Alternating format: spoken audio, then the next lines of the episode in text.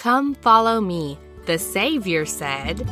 Then let us in his footsteps tread, for thus alone can we. This is Lexi Austin, and you are listening to The Savior Said, Season 2. This is a weekly podcast that follows my study of the gospel of Jesus Christ. Each week, I will be using the Come Follow Me curriculum of the Church of Jesus Christ of Latter day Saints. This curriculum can be found online at comefollowme.churchofjesuschrist.org.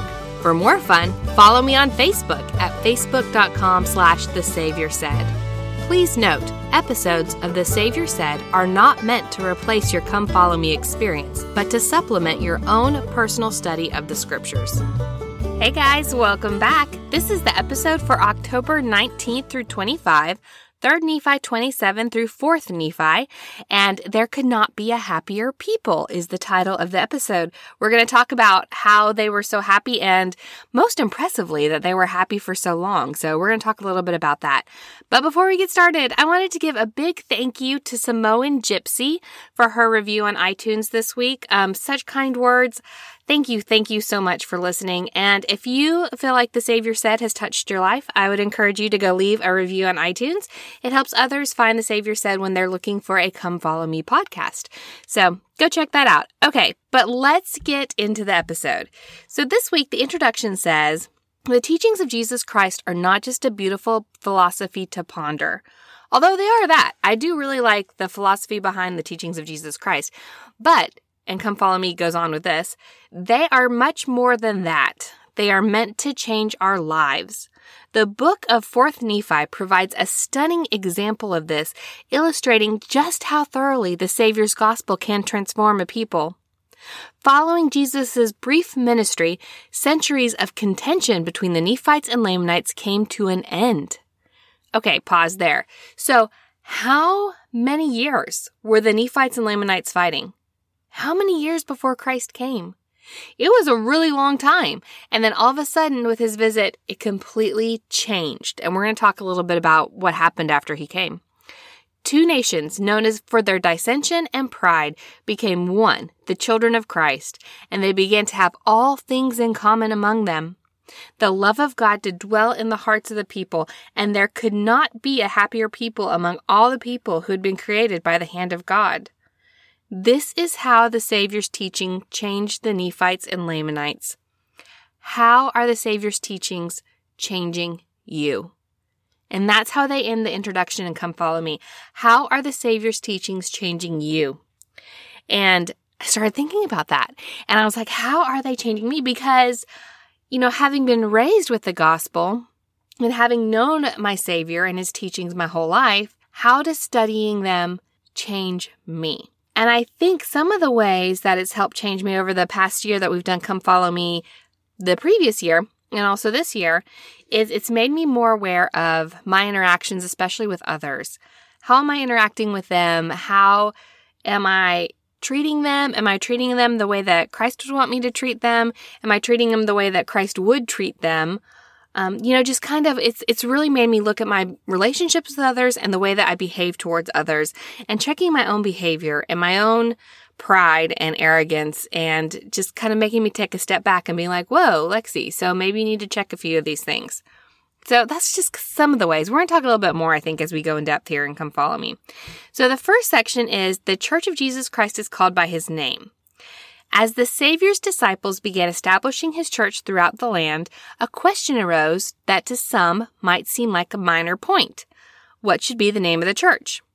And this happens in 3 Nephi 27, 1 through 3. Let's read that real quick and see, you know, what was going on. And it came to pass that as the disciples of Jesus were journeying and were preaching the things which they had both heard and seen, and were baptizing in the name of Jesus, it came to pass that the disciples were gathered together and were united in mighty prayer and fasting.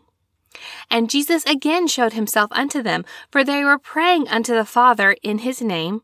And Jesus came and stood in the midst of them. And he said unto them, What will ye that I shall give unto you? And they said unto him, Lord, we will that thou wouldst tell us what the name whereby we shall call this church. For there are disputations among the people concerning this matter. Okay. So I had a couple different thoughts when I read this. The first one was, is like, they were fasting and praying, but they were still having disputations because in my mind, disputation is like synonymous with contention. I don't think that it is though. And I don't think that it is in this context. I think we can disagree with people, but not be contentious with them. And I think in this particular case, maybe there was some disagreements going on, but it was done in a manner where they were trying to come to a consensus that would be best for the church and would be what their savior wanted them to do. And so they come to him and they said, what will you that you should name the church? You know, this is what we want to know. Also interesting to me was like, why is that their one big question? Like they could literally ask him anything. And this is the big question that they want to ask him is what would you have us call your church? Um, and then I was thinking also, I'm like, well, why are they even fighting about this? Like, or disagreeing over this? Like, why is this even a big deal? And then I remembered a few years ago when the church did the whole thing where it's like, we're not going to be Mormon anymore. We're going to be the Church of Jesus Christ of Latter day Saints. And the big kind of like, what? And people were complaining about it. And I, in particular, was not a big fan of the change because I'm like, you know, going from a short little phrase like Mormon to the Church of Jesus Christ of Latter day Saints, going through like, I don't even know how many words that is, like six or seven words. Like, from a PR standpoint, that's a nightmare. From a social media handle standpoint, that's a nightmare. So I was like, that's just kind of, it's going to be really hard for the poor PR department of the church. And, but it's worth it. It's so worth it. And so they actually point us to and come follow me a couple different talks. And there's one that I really want to talk to and kind of quote from a little bit. It's from Russell M. Nelson, The Correct Name of the Church. And this is one I think that really this really drove home. This was 2018 that he gave this. So here we go. We just read the part about in the Book of Mormon about how they were disputing about the name of the church. So President Nelson says in his talk, as you would expect, responses to this statement and to the revised style guide have been mixed. The statement being that we are going by the name The Church of Jesus Christ of Latter day Saints. Many members immediately corrected the name of the church on their blogs and their social media pages. Others wondered why, with all that's going on in the world, it was necessary to emphasize something so inconsequential. And some said it couldn't be done, so why even try? So I have to say, I was one of the dissenters in that. I was like, oh, it's just going to be such a pain to change the branding and everything like that. Why would you even try? And that was me. Shame, shame, Lexi, shame. so, um, let's talk about why it's important for the correct name of the church to be correct. All right. It says in Come Follow Me, what do you learn about the importance of this name from the Savior's answer in 3 Nephi 27, 4 through 12? I'm not going to read the whole thing 4 through 12, but I'm going to pick out some of the verses that this week stood out to me as to why the name of the church is so important. And 5 is the first one I picked. Had they not read the scriptures, which say, Ye must take upon you the name of Christ, which is my name? For by this name shall ye be called at the last day.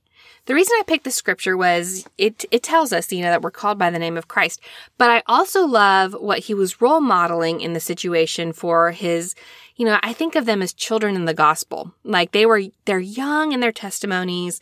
They're still tender. They're still learning about the gospel and how things work.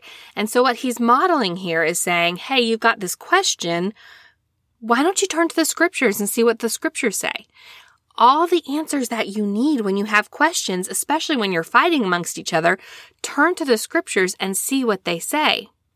And that's what he says. Have they not read the scriptures, which say you must take upon the name of Christ, which is my name?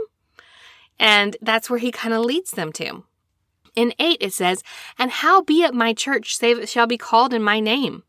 For if a church be called in Moses' name, then it be Moses' church. Or if it be called in the name of a man, then it be the church of the man. But if it be called in my name, then it is my church. And if it so be that they are built upon my gospel. Okay, two things that are important there. One, I think that scripture right there is the biggest reason why we need to move from the term Mormon to the Church of Jesus Christ of Latter day Saints.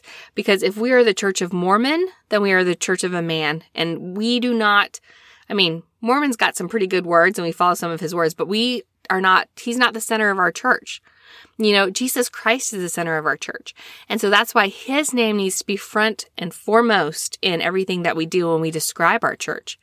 The second part of this is if it be called in my name, if it so be that they are built upon my gospel. So you can have a church that's called the Church of Jesus Christ. But if they are not following the gospel of Jesus Christ and not doing the things that Christ would have us do, is it really the Church of Jesus Christ? So a name is important, but also important is the substance that comes behind it, is what I see there in verse 8. Then in 9 it says, Verily I say unto you, that you are built upon my gospel. Therefore ye shall call whatsoever things you do call in my name.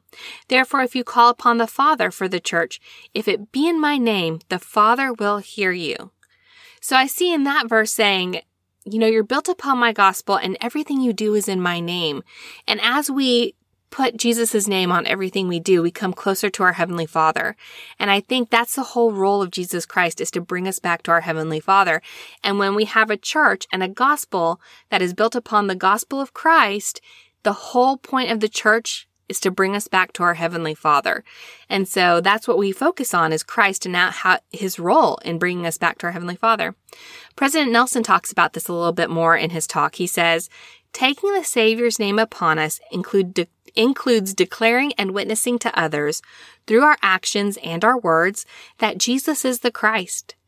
If we as a people and as individuals are to have access to the power of the atonement of Jesus Christ, to cleanse and heal us, to strengthen and magnify us, and ultimately to exalt us, we must clearly acknowledge Him as the source of that power we can begin by calling his church by the name he decreed. So if we are clearly looking for the power of the atonement in our lives and looking to have the strength of Jesus Christ in our lives, then we follow him. And we need to reverence, I think, that following by going with the name of the Church of Jesus Christ. So I think that's important. And then Come Follow Me says in 1838, the Lord revealed the name of his church today, which is in Doctrine and Covenants 115.4, and this is what it says, for thus shall my church be called in the last days, even the church of Jesus Christ of Latter day Saints. Come follow me says, ponder each word in that name. How do these words help us know who we are, what we believe, and how we should act? Well, I didn't even need to ponder each word in the name because um, M. Russell Ballard did an amazing talk where he does that for us. Okay, so he says in his talk, let's see, what's the title of his talk? Hold on. it's The Importance of a Name. And this is from November 2011. All right, so here we go. This is what he says when he breaks it down. Every word is clarifying and indispensable. The word the indicates the unique position of the restored church among the religions of the world. Okay, pause there. So the word the is like, you know, we're not just another church of Jesus Christ. We are the church of Jesus Christ. We are his gospel restored on the earth. We are the church. And that's why that word is so important. Even though it's probably the most commonly used word in the English language, the in the title of our church is incredibly important because it singles us out as his restored gospel on the earth. Okay, continuing on with Elder Ballard. The words Church of Jesus Christ declare that it is His church. In the Book of Mormon, Jesus taught, And how be it my church, save it be called in my name. For if a church be called in Moses' name, then it be Moses' church. And if it be called in the name of a man, like Mormon, then it be the church of a man. But if it be called in my name, then it is my church. If so, it so be that they are built upon my gospel. Okay. Going on to of latter day explains that it is the same church as the church that Jesus Christ established during his mortal ministry, but then restored in these latter days. We know there was a falling away, or apostasy, necessitating the restoration of his true and complete church in our time. So, of latter day saying, this is his church today. You know, this is his church restored, is what we are promising here with our gospel. Then the last part, saints, which has always been the part that kind of like, I, I don't know, bugged me the most because I'm like, isn't that kind of presumptuous calling yourself saints? Like, I don't know. That was the part that's always kind of like irked me a little bit. But Elder Ballard says, this means that its members follow him and strive to do his will, keep his commandments, and prepare once again to live with him and our Heavenly Father in the future. Saint simply refers to those who seek to make their lives holy by covenanting to follow Christ. Okay, so end uh, uh, Elder Ballard, pick up with Lexi here. So the saint, the term saint, I think is just really always, always bothered me because I feel like it's like calling ourselves holy when we are flawed. And I don't want people to come to the church expecting us all to be perfect because we very much are not. But there was a quote, I think Dieter F. Uchtdorf gave this in conference a couple years ago, but it's a quote by Nelson Mandela. And he says, I am not a saint unless you think of a saint as a sinner who keeps on trying. Now, with that definition of a sinner who keeps on trying, yes, then that describes us because we are all sinners who keep on trying to follow Jesus Christ with his restored church here in the latter days, the church of Jesus Christ of latter day saints, sinners who keep on trying. And I'm like, okay, I can make peace with that then. Okay. So going back to come follow me. so that was um, the whole point of like what's in a name. And you guys may have known all of that already, but it was really good for me to go back and like reponderize, I guess, upon it. Okay, next section and come follow me. As I purify my desires, I become a more faithful disciple. What would you say if the Savior asked you, as he asked his disciples, What is that ye desire of me? Think about this as you read about the experience of the Savior's disciple in 3rd Nephi 28, 1 through 11. So I thought about that this week. You know, if I could ask my Savior for anything, what would I ask him for? And the answer I came up with was peace. I want to be able to find peace. And, um, I feel like a lot of times because of the world I live in and, you know, things going on, but then also things going on internally inside my head, that I struggle to find peace a lot of times. And the times where I do find peace is when I'm coming closer to Him. And so I feel like He is the source of all peace, and we know He is the source of all peace. But that's what I would ask Him for is just a more permanent sense of peace. Um, something that was easier to maintain, I guess, as it, now I feel like peace is something I fight for pretty much every day. So I guess, does that make sense? Like I would ask that I don't have to like strive for it quite as hard. But in the like opposite part of that, I'm like, well, if I had to really struggle for peace, if I didn't have to struggle for peace, would it really be as valuable to me if I was just constantly peaceful? And I'm like, I don't know. Okay. But that's me putting me aside. Let's go into 3rd Nephi 28. It says 1 through 11. I picked out some verses though that kind of stuck out to me. This is where we talk about the disciples and what they asked for. So starting out in verse 2. And they all spake, save it were three, saying, We desire that after we have lived unto the age of man, that our ministry wherein thou hast called us may have an end, and we may speedily come unto thee in thy kingdom. And when he had spoken unto them, he turned himself unto the three and said unto them, What will ye that I shall do unto you when I am gone unto the Father? And three sorrowed in their hearts, for they durst not speak unto him the thing which they desired. And he said unto them, Behold, I know your thoughts, and ye have desired the thing which John my beloved, who was with me in my ministry, before that I was lifted up by the Jews, desired of me. So he knew what was in their hearts. He knew that they wanted to stay on earth. Come follow me says, What do you learn about the desires of the disciples' hearts from their answers to his question? Dallin H. Oaks taught, to achieve our eternal destiny, we will desire and work for the qualities required to become an eternal being. We will desire to become like Jesus Christ. And when I go and I look back at the desires of the Nephites, I notice that both of them wanted to spread his word, wanted to work in his ministry. Like that was their desire. Um, I think nine of them said, yeah, we want to do it for a regular lifetime span and be able to do a really good job, but then we want to have rest with you or we want to be with you after this life. Whereas you had three who are like, we want to do it, but we want to keep working at it for like ever, like a really long time. right. And that was their desire. So it was interesting to me that their desire, their number one thing that they all wanted was to serve him. So then I went back to my desire and my desire was to have peace. And I'm like, how selfish kind of almost my desire was. And maybe instead I need to turn that desire outward and say, my desire is to spread peace. and to be able to find the peace of Jesus Christ and then bring that peace into the lives of those around me. And that's maybe how I can turn that desire outward. So even when you're going to Christ with your very most like personal desires, being able to use those desires to bless the lives of others, I think is kind of what I learned from their example there. Okay. What can you do to make the desires of your heart more righteous? Okay. I just talked about that. Now we get to go into the part I'm really excited about because it says for more information about the change wrought upon the bodies of the three disciples. It says see 3rd Nephi 2837 and translated beings. So uh, we get to talk about the three disciples, which are commonly called the three Nephites. Okay. Cue the X-Files theme. Okay, the reason I, like to have the X Files theme song there is because I feel like in our culture, the three Nephites, as we call them, are commonly kind of like a like Church of Jesus Christ of Latter-day Saints cultural X-Files thing. You know, everyone's got a story about their aunt's grandma's best friend who, you know, was working on family history and got stumped. And then all of a sudden these three guys showed up with a newspaper and it was exactly the information they needed.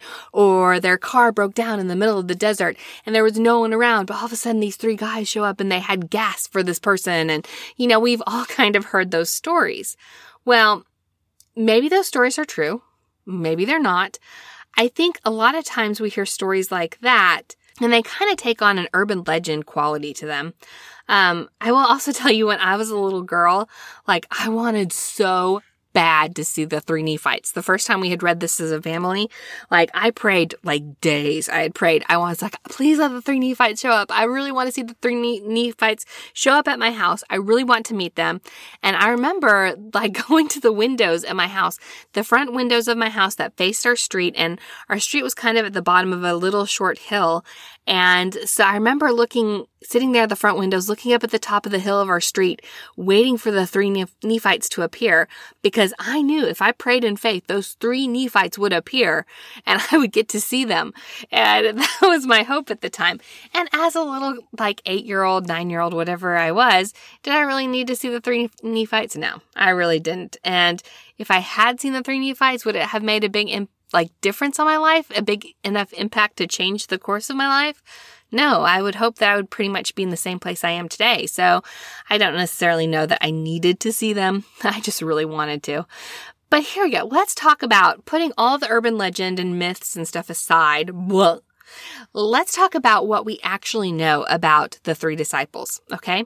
So this is from the Guide to the Scriptures article on translated beings. It says, persons who are changed so that they do not experience pain or death until the resurrection to immortality. Okay, so that's from the official like Guide to the Scriptures Translated Beings article. But what do we actually actually know? Um, we know that they were blessed to never taste of death and shall live to behold all the doings of the Father unto the children of men, even until all things shall be fulfilled according to the will of the Father. So we know they'll never taste of death. They're going to live to behold all the amazing things that are going to happen even here in the latter days. Okay. Continuing on, and this is 3rd Nephi 28, 7 through 8, by the way. And then when I shall come in my glory with the powers of heaven, they will be witnesses to that. And ye shall never endure the pains of death. For when I shall come in my glory, ye shall be changed in the twinkling of an eye from mortality to immortality. And then shall ye be blessed in the kingdom of my Father. So we know that they have all these different things. Never taste of death. They won't have pain. They will be changed in a twinkling of an eye from mortality to immortality. They shall be again with Christ. They shall get to see all this amazing stuff happen. We also know that they ministered unto Mormon and his son Moroni, because in Mormon 8:11 it says, "Behold, my father and I have seen them, and they have ministered unto us." So, when we have these scriptures about the three disciples and everything they went through and, you know, just their role and what, what they are supposed to do to help the church.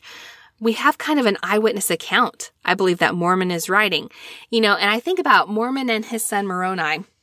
Think about them like huddled up around a campfire with the three disciples there with them, huddled up all together. And Mormon and Moroni may be talking about some of the trials and the things that they're going through and how hard they were. And then the three disciples being with them and saying, Hey, we understand. Here's some of the stuff that we've gone on, that, that's gone on with us that, you know, maybe we can give you some advice about and maybe we can, you know, help you through it. Like we understand it's, it's been a really hard time for you. And so then in 3rd Nephi 28, 18 through 23, when Mormon describes some of the stuff that they've been through, I have to think it's because he's heard it from them firsthand. This is what he says. They did go forth upon the face of the land, and they did minister unto all the people, uniting as many to the church as would believe in their preaching baptizing them. As many as were baptized did receive the Holy Ghost. And they were cast into prison by them who did not belong to the church. And the prisons could not hold them, for they were rent in twain. And they were cast down into the earth, but they did smite the earth with the word of God, insomuch that by his power they were delivered out of the depths of the earth. And therefore they could not dig pits sufficient to hold them. And thrice they were cast into a furnace and received no harm. And twice they were cast into a den of wild beasts. And behold, they did play with the beasts as a child with a suckling lamb and received no harm. Okay, pause there. How fun that would be to play with like lions and stuff like that. I've always loved to watch big cats on the nature channel or whatever. And I'm always like, they're so fluffy. I would love to play with them. Although I know if I were to actually play with them right now, like they'd chew my head off. But they got to play with like these wild beasts. And I think that that was probably really cool. Okay, continuing on with the scriptures. And it came to pass that thus they did go forth among all the people of Nephi, and did preach the gospel of Christ unto all the people upon the face of the land. And they were converted unto the Lord, and were united into the church of Christ. And thus the people of that generation were blessed according to the word of Jesus. So it sounds like they did a lot of good. I also have to wonder about these people who were like, you know, throwing them into prison and trying to bury them in the ground and throwing them into the wild beasts and throwing them into the fire and like it just not working each time. Like, what were these people thinking? Like, after a while, you'd get to the point where you'd be like, um, so these guys are like unbreakable. like, should, should I not be worried about this? I don't know.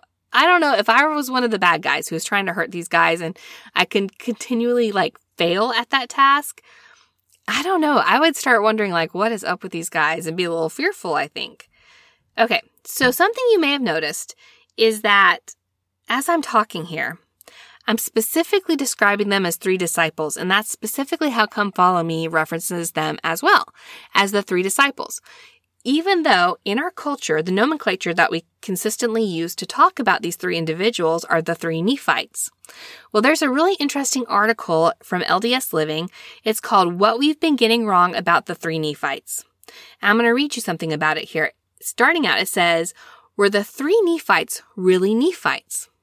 And LDS Living article says, as I studied the verses in the Book of Mormon about the three disciples, I stumbled onto something intriguing. In the next four references, count how many times the three disciples are referred to as Nephites. Therefore, the true believers in Christ and the true worshippers of Christ, among whom the three disciples of Jesus should tarry. 2. But wickedness did prevail upon the face of the whole land, insomuch that the Lord did take away his beloved disciples, and the work of miracles and of healing did cease because of the iniquity of the people. Okay, example 3. And there are none who do know the true God save it be the disciples of Jesus, who did tarry in the land until the wickedness of the people was so great that the Lord would not suffer them to remain with the people. And whether they be upon the face of the land, no man knoweth. Okay, example four. Ether 1217.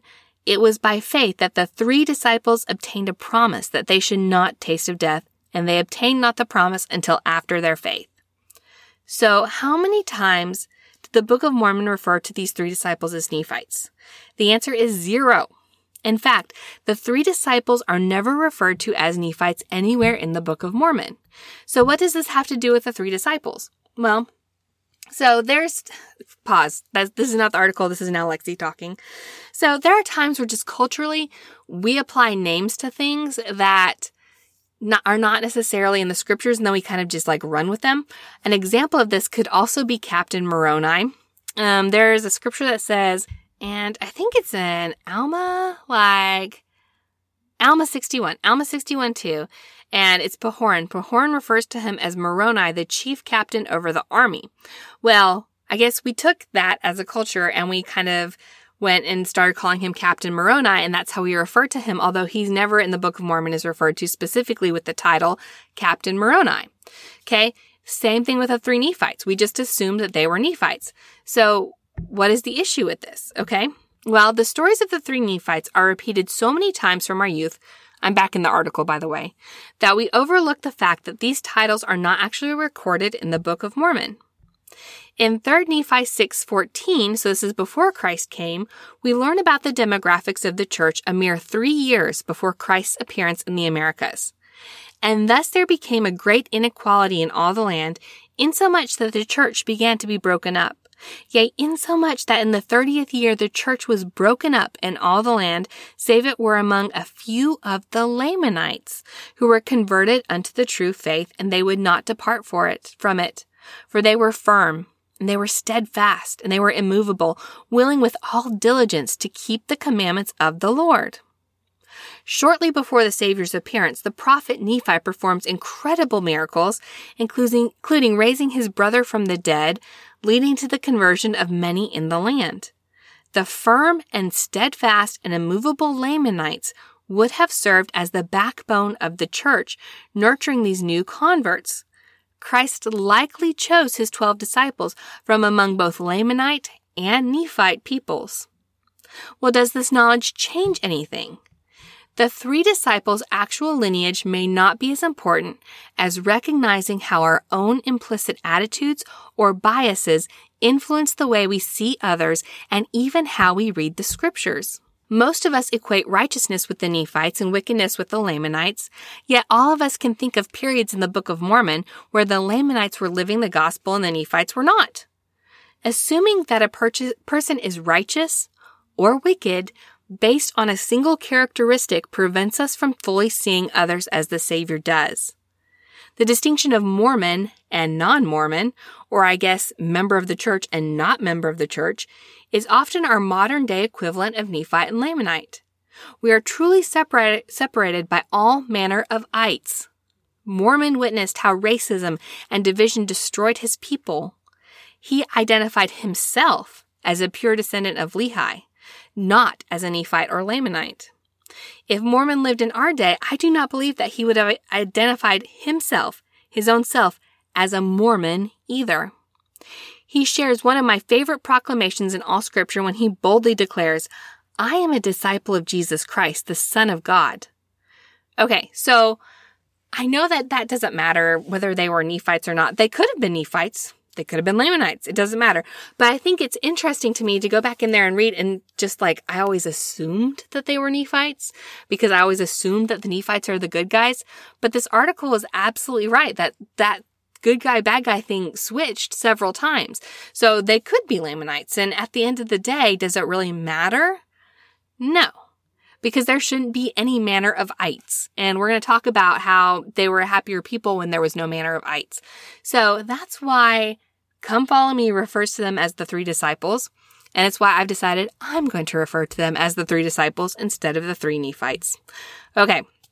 Now, Jeffrey R. Holland has a quote, and it would not be an episode of The Savior Said without some JRH. So here's what he said, because I'm like, where are the three disciples today? He says, these three disciples continue in their translated state today, just as when they went throughout the lands of Nephi.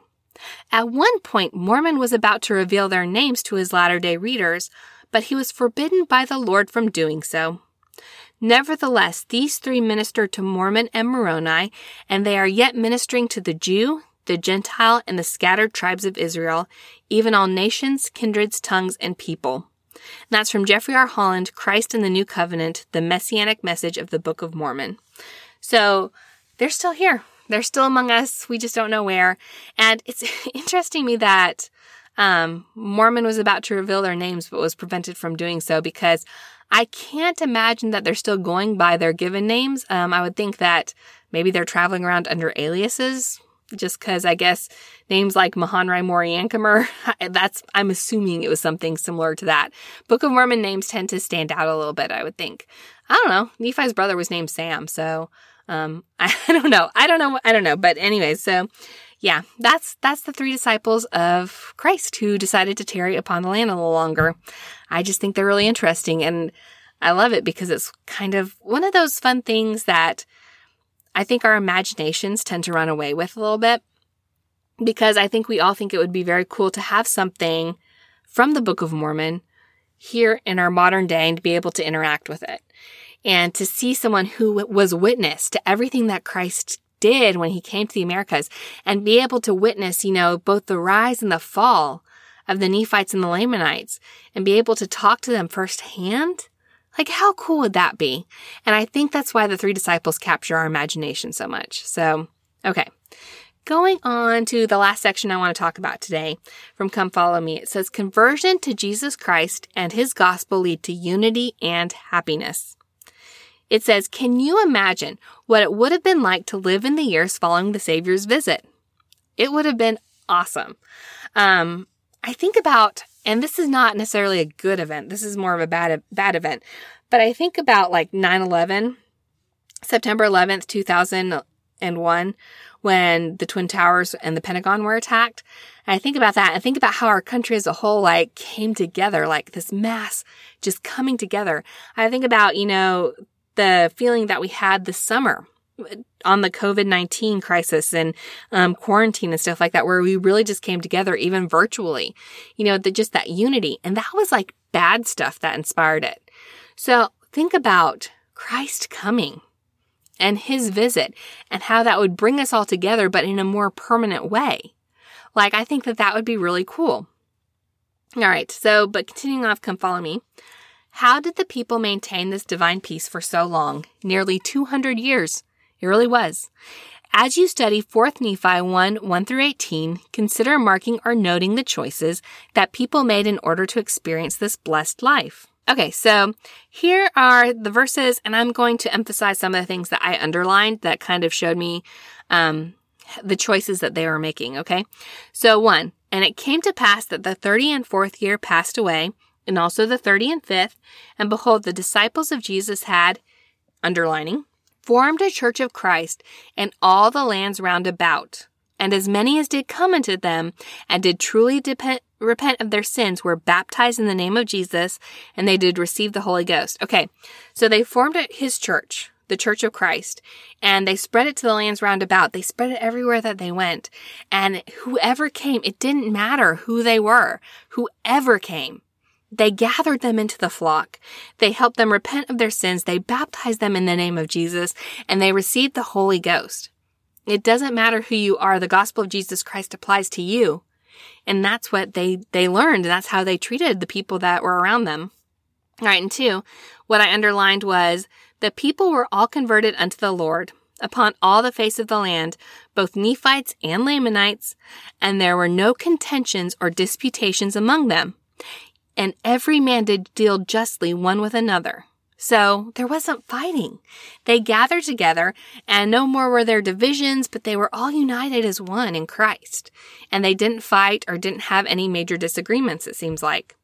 Then in three, what I underlined was, and they had all things in common among them. Therefore there were not rich and poor, bond and free, but they were all made free, and they were all partakers of the heavenly gift.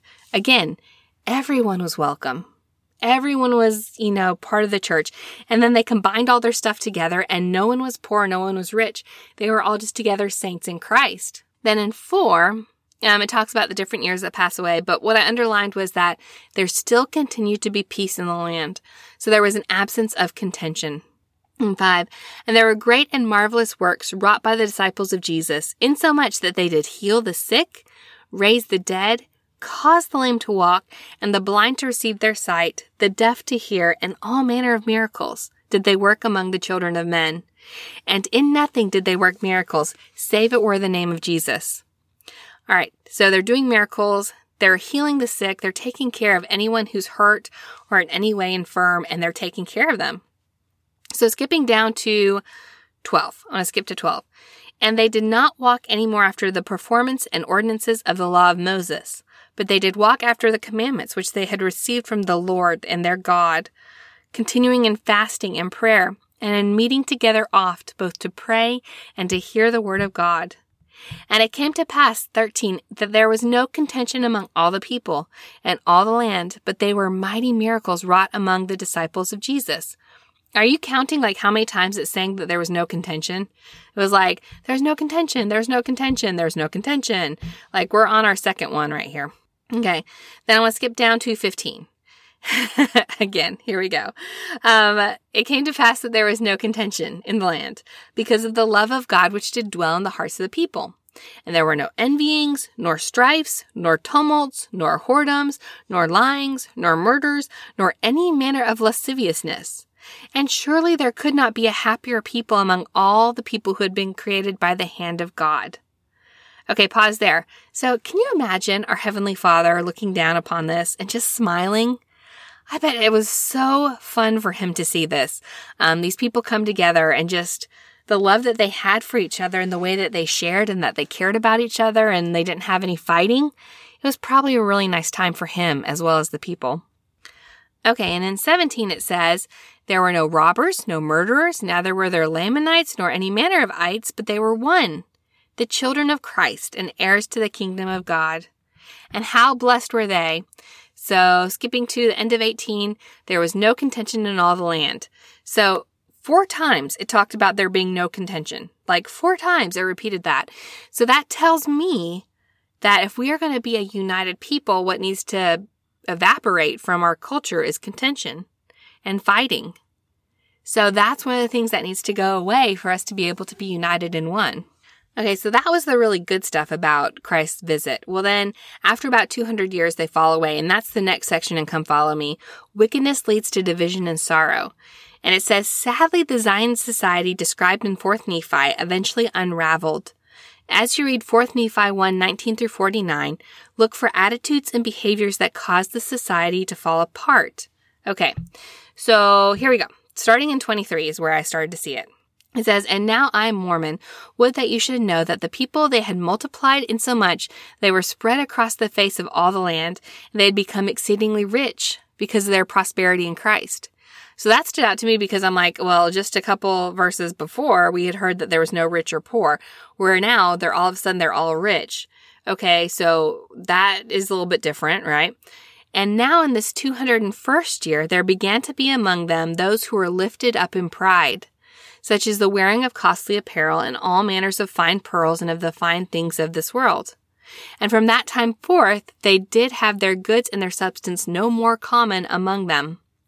So when it gets to the point where we start having pride involved, where we start thinking we're better than other people, that starts contention kind of comes back in. So a side note, one of the things I kind of studied this week because I was interested in the concept of pride and how pride did cause this downfall is I started looking at like, what's the psychology behind pride? And psychologists, our modern day psychologists say that there's actually two kinds of pride.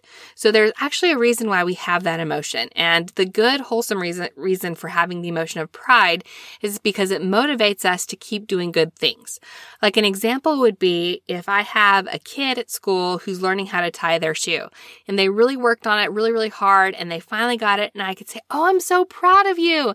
And the kid is so proud of themselves. It motivates them to continue practicing that skill and getting better at it so that it's something that they can do. Um, if they're learning to write their letters and they figure out how to write a word and all of a sudden they're really proud of it, it motivates them to continue learning and to continue doing more. That's great. That's good pride. But then when we get to like the arrogant, selfish kind of pride that we're talking about here in the Book of Mormon, um, like the the enmity towards God is kind of how President Benson has described it, where it's I can, like, I'm using a very juvenile example, but I can tie my own shoes and you can't tie your shoes yet, so I'm better than you are. Do you see? Do you see the difference between the two? Um, so it's that selfish, like, put, pitting yourself against somebody else pride that I think tends to be our undoing. Okay, I'm going back into the scriptures now. This is in 26. Watch for those people pitting themselves against each other. And they began to be divided unto classes And they began to build up churches unto themselves to get gain, and began to deny the true church of Christ. 27. There are many churches which profess to know the Christ, and yet they did deny the more parts of his gospel, insomuch that they did receive all manner of wickedness, and did administer that which was sacred unto him to whom it had been forbidden, because of unworthiness. And the church did multiply exceedingly because of iniquity, and because of the power of Satan who did it to get hold upon their hearts. Okay, pause there. So when we started out, we saw that the church multiplied exceedingly because of the faith of the people, because of the goodness of the gospel of Jesus Christ. Now in 28, we're seeing that it's multiplying exceedingly because of iniquity, because of the power of Satan, who did get hold upon their hearts. 29. There was another church which denied the Christ, and they persecuted the true church of Christ. And uh, then it goes on. Oh, and our friends, the three disciples, make an appearance again. This is where they talk about, you know, they were throwing them into prisons and they were burying them in the ground. And that's where this whole part comes in. All right, going into 34. Nevertheless, the people did harden their hearts, for they were led by many priests and false prophets to build up many churches and to do all manner of iniquity. And they did smite upon the people of Jesus. Important part here, though, it says, But the people of Jesus did not smite again. Okay, I also want to make a point that it talks a lot about churches here. Um, and I think it's easy for us to start pointing fingers at other denominations and saying, look, you're not a true church of Church of Christ and um, try and identify like, hey, are they fighting against the true church of Christ? And, you know, it's really easy for us to point fingers at other churches. But I think the important thing to know is that it's not always churches that take on these roles. Sometimes it can be corporations it can be organizations. It can be groups of people who are affiliated with the same beliefs. It doesn't even have to be in a religious context. It can be in a social context who are fighting against those who are standing for truth and righteousness. Okay. Um, so it's constantly changing. It's not just one established, it's not even established church. It can be a constantly changing established group of people, whatever it is, whoever's fighting against the truth. That is kind of like what these churches are representing. Does that make sense? Okay. Now, 35, I think, is the key to all of this. All of this. Here we go. And now it came to pass in this year, yea, in the 231st year, there was a great division among the people. Y'all, when I read that verse this week, like I got goosebumps. I'm getting goosebumps again. Because if I had to describe our country right now, I would say there was a great division among the people. That terrified me because I'm like, this is probably the closest I have ever seen our society to mirroring what was happening in the Book of Mormon. There's a huge division among us right now. Like it's, it's hard. It's a hard time and it's just going to get worse and worse. I, I feel, um, you know, we have an election coming up and that's going to tear our country apart even more. And then past that, I just feel like we are kind of on a downward spiral and I feel like the division's going to get wider and wider. And it's just, it's a scary time. It's really scary. So with that uplifting thought, guys, I'm going to end this episode. Actually, no, I'm not going to end the episode on that thought because it is so terrifying. What I want to end the episode on is that this is not the end.